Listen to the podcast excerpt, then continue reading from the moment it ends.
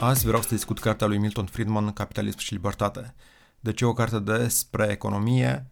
Pentru că economia ne afectează viața în fiecare zi. Este la fel ca politicul, un domeniu care te afectează indiferent dacă tu ești interesat de el sau nu. Cartea asta este scrisă acum 60 de ani, dar este încă actuală și ce mi se pare interesant la tezele din cartea asta, la ce spune Friedman despre capitalism, este că îl consideră cel mai puțin rasist sistem de organizare economică dintre toate sistemele posibile. Mai mult, produce în societățile care îl adoptă cea mai mare coeziune socială. Nu doar coeziune socială, dar și mobilitate socială.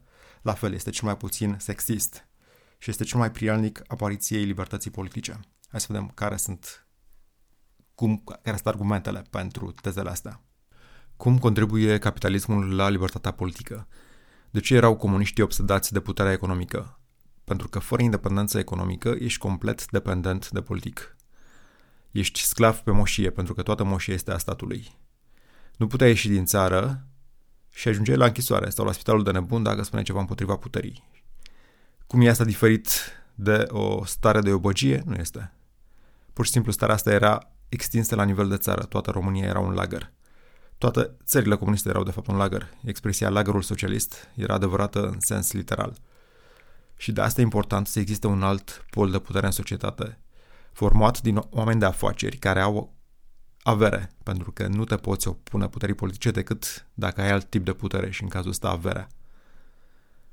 Și Milton crede că apariția capitalismului a dus la extinderea libertăților politice. El spune că nu este o coincidență, pentru că cu cât există mai multe poluri de putere într-o societate, este cu atât mai bine, cu atât e mai mare distanța față de totalitarism. Și asta s-a întâmplat și de-a lungul istoriei. Nu e o întâmplare că primele libertăți politice au apărut în Anglia, țara în care s-a dezvoltat capitalismul cel mai bine. Pentru că când există un alt pol de putere, poți, poți rezista mai bine puterii politice.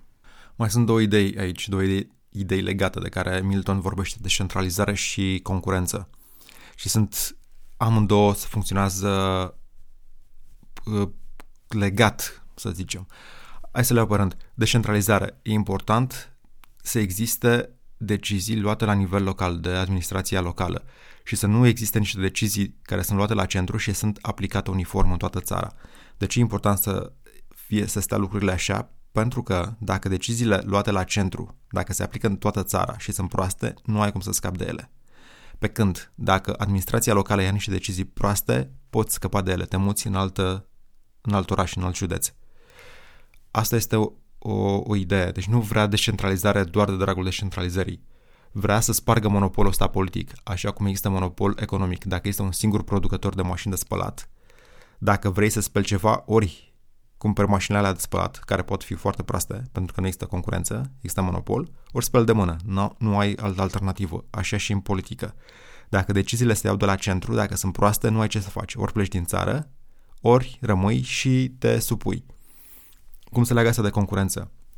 Dacă, dacă există fiecare județ sau fiecare oraș decide de la numărul de parcuri pe care le are și cum sunt administrate, și inclusiv nivelul de taxare, atunci poți să vezi clar cum este nivelul de viață în fiecare oraș și mai mult forțezi orașele să concureze pentru atragerea afacerilor și oamenilor buni care au inițiativă, care pot să, fac, să facă ceva în orașul respectiv. Și așa obligi și politicienii să ia decizii bune, pentru că dacă iau decizii proaste, le pleacă oamenii din orașe. Asta înseamnă o mobilitate socială mare ceva ce se petrece în America. Și asta este un lucru bun, pentru că dacă nu-ți convine situația locală, ai două alternative. Ori te implici politic și schimbi puterea, ceea ce este destul de greu, e mult mai ușor însă să pleci, să te urci în mașină, să pleci, să te muți în alt oraș, dacă acel oraș are o administrație locală care ia decizii bune și care încurajează mediul de afaceri, de exemplu, sau ce încurajează lucrurile de care tu ești interesat. Are un sistem de educație local bine pus la punct sau are multe parcuri.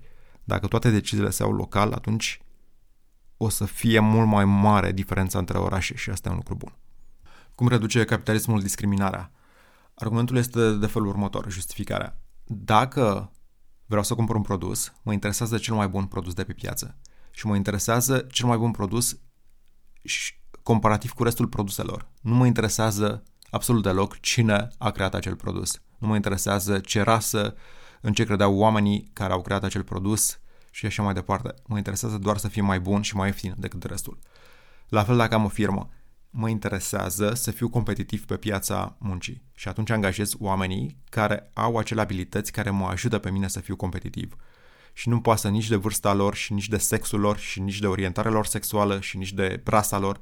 Mă interesează doar de acele abilități care mă fac pe mine, mă ajută pe mine să, să-mi depășesc concurența. Și prin asta reduce discriminarea de toate felurile. Cum produce capitalismul o mai mare coeziune socială? Milton vrea ca statul să decidă asupra câtor mai puține lucruri, restul lucrurilor să fie decise de piață. Vrea să decidă piața asupra serviciilor educaționale, asupra asigurărilor, fondurilor de pensii. Toate lucrurile astea ar trebui scoase de sub jurisdicția statului și lăsată piața liberă să decidă. De ce? Pentru că așa introduci competiție între furnizorii aceștia de servicii și al doilea lucru, pentru că nu te mai cerți în Parlament și partidele, partidele politice nu se mai ceartă asupra celor mai bune moduri de organizare. Dacă există o piață liberă, poți alege de pe piață unde vrei să-ți trimiți copilul, la ce școală vrei să-ți trimiți copilul. Nu mai trebuie să decidă Ministerul Educației ce materii se predau și cum se predau. Mi aleg din zecile de tipuri de școli care există. Mă aleg cea care îmi convine cel mai mult. Și așa reduce din discordanța și din certurile sociale, pentru că nu se mai decid politic, decide fiecare individ pentru că își alege de pe piață serviciul de care are nevoie. Vrea, în schimb, de la stat să asigure cadrul ăsta în care lucrurile se, se, se petrec bine și o să intru în, în detalii despre ce, ce vrea Milton de, la, de fapt de la un stat. Ce vrea Milton de la un stat, ce servicii vrea să asigure statul. Sunt câteva servicii pentru că este adeptul statului minimalist. În primul rând vrea să se poarte ca un arbitru, ca un arbitru la un meci de fotbal, să impună tuturor părților regulile și să fie imparțial. Să se asigure că regulile sunt respectate de toate părțile implicate în joc. Jocul economic, jocul social nu contează. Contează ca regulile să fie aplicate tuturor și în mod constant. Evident, contează și ca regulile să nu se schimbe. Așa cum regulile de la fotbal nu se schimbă de la an la an, nici legile într-o țară n-ar trebui să se schimbe de la an la an. Doi, vrea ca statul să impună respectarea promisiunilor contractuale și asta este foarte important și asta mi se pare că nu merge deloc în România, mai ales cu societățile de asigurări, pentru că și aici individul este cel care pierde mereu.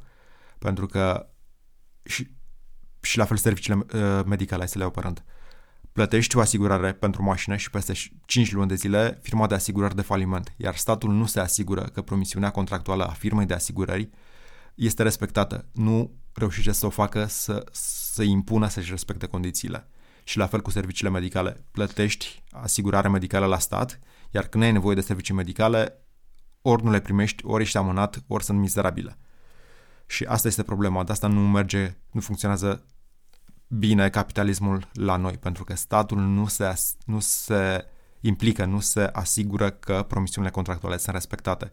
Și mai ales între cetățeni simpli care nu au putere și societăți de asigurări care au profituri de milioane sau serviciul, serviciile medicale sau pensiile, toate lucrurile astea, unde dezechilibrul de putere între cetățean simplu și instituția statului sau firmă de asigurare este foarte mare. Ce mai vrea de la stat Milton? Să garanteze drepturile de proprietate, pentru că ai nevoie de resursele tale pentru a fi performant pe piața muncii. Ce mai vrea lege și ordine, să se asigure că ține tot de arbitru. Regulile sunt respectate de toată lumea și mai vrea un cadru monetar uh, stabil. Ok, astea sunt atribuțiile pe care le, le vede pentru stat. În primul rând, asta mi se pare centrală, să fie arbitru, să fie arbitru care impune regulile de fiecare dată și este imparțial. Care este argumentul pentru o educație de stat finanțată de taxele care se percep tuturor cetățenilor, indiferent că au copii sau nu? ceea ce ar părea la primul, prima vedere o nedreptate. De ce sunt eu taxat dacă n-am copii? De ce sunt eu obligat să, să particip la educația celorlalți, copiilor celorlalți? Pentru că dacă ceilalți sunt educați, beneficiez și eu. Dacă trăiesc într-o societate formată din oameni educați, am și eu de câștigat. Și de asta este justificat să fiu taxat pentru educație, chiar dacă eu am copii sau nu. Acum, întrebarea centrală este, primesc copiii o educație, îi face școala mai buni, îi face școala cetățeni mai decenți, merită să fiu taxat pentru că am ceva de câștigat din toată povestea asta? Și răspunsul este negativ. Din punctul meu de vedere, școala românească nu doar că nu-i face pe copii mai ok, îi, îi strică. Pentru că școala românească nu este decât mecanism de întopitocire a copiilor, pentru că nu face decât să-i pună să memoreze informații abstracte și inutile și să, să-i și pună să reproducă. Asta face, asta e tot ce face școala românească, este o, o bonă idiotă.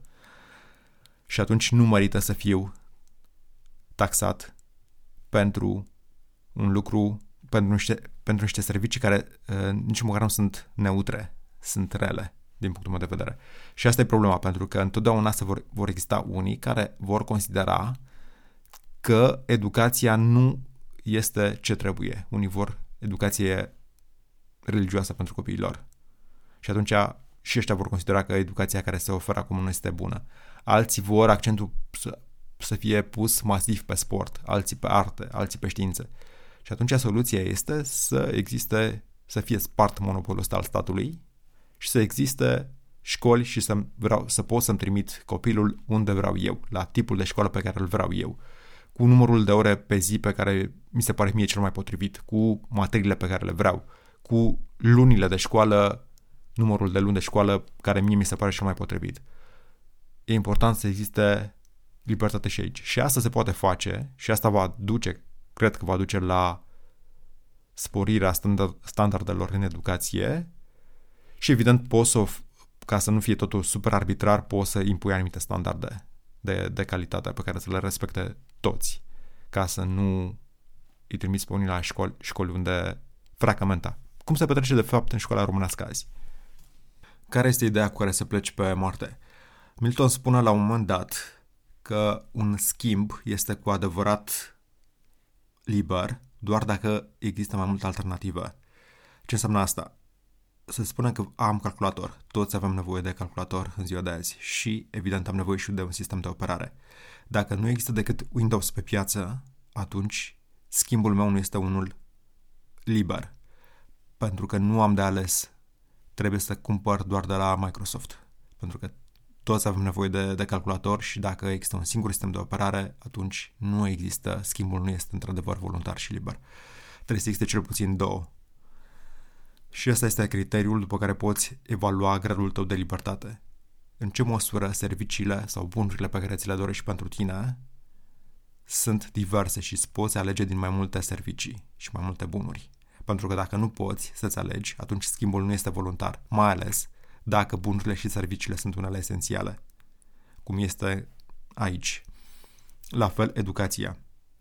Asta mi se pare cea mai bună aplicație a acestui lucru nu suntem angajați în schimburi cu adevărat libere în ce privește achiziția unor servicii educaționale, pentru că nu suntem liberi să renunțăm la serviciile educaționale oferite de stat și să cumpărăm pentru copiii noștri alte servicii. Unde se pot aplica ideile lui Milton? În primul rând poți testa dacă ești într-adevăr liber sau nu. Pentru că ești liber și te angajezi în tra- tranzacții libere și voluntare doar dacă există mai mulți furnizori de servicii și produse pe piață. Și dacă te uiți la România, nu îți dai seama că nu trăiești într-un stat liber. Pentru că statul este și arbitru, este și jucător pe piață. Și asta e valabil pentru serviciile medicale, de exemplu. Nu merge să fii și arbitru, să fii și jucător în același timp, așa cum este statul român.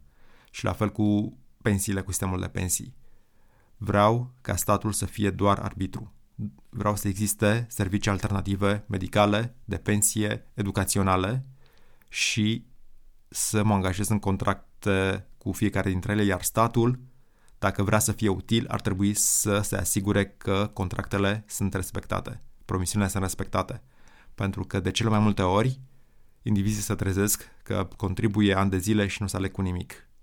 Pentru că cei care au putere, firmele de asigurări, firmele de firmele puternice au mult mai mare putere față de cetățeanul simplu și atunci el pierde întotdeauna pentru că statul nu își face treaba.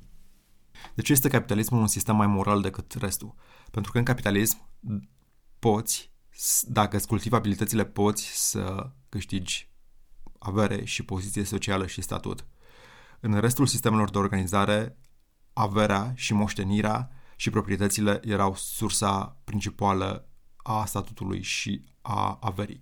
În capitalism însă nu. În capitalism dacă ai o idee bună, dacă ești întreprinzător, dacă ești muncitor, poți să-ți câștigi averea și statutul. Mult mai ușor decât în societățile feudale, de exemplu. Care este concluzia? Eu sunt convins de, de argumentele lui uh, Mill aici.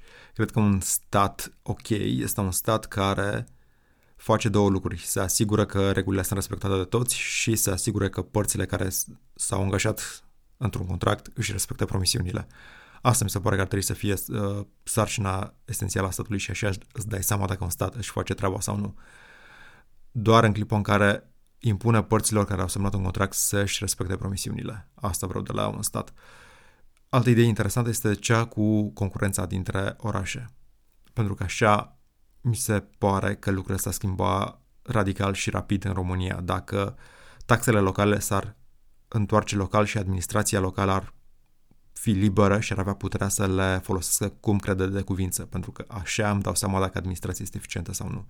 Pentru că dacă îi rostește banii, dacă se angajează într-un fel de proiecte inutile, dacă îi fură, atunci plec de aici și rămân bani mai puțin și atunci automat se restrâng funcționarii din primărie pentru că nu mai au, tot dacă toată lumea pleacă, nu mai, rămâne, nu mai rămân decât funcționarii din primărie.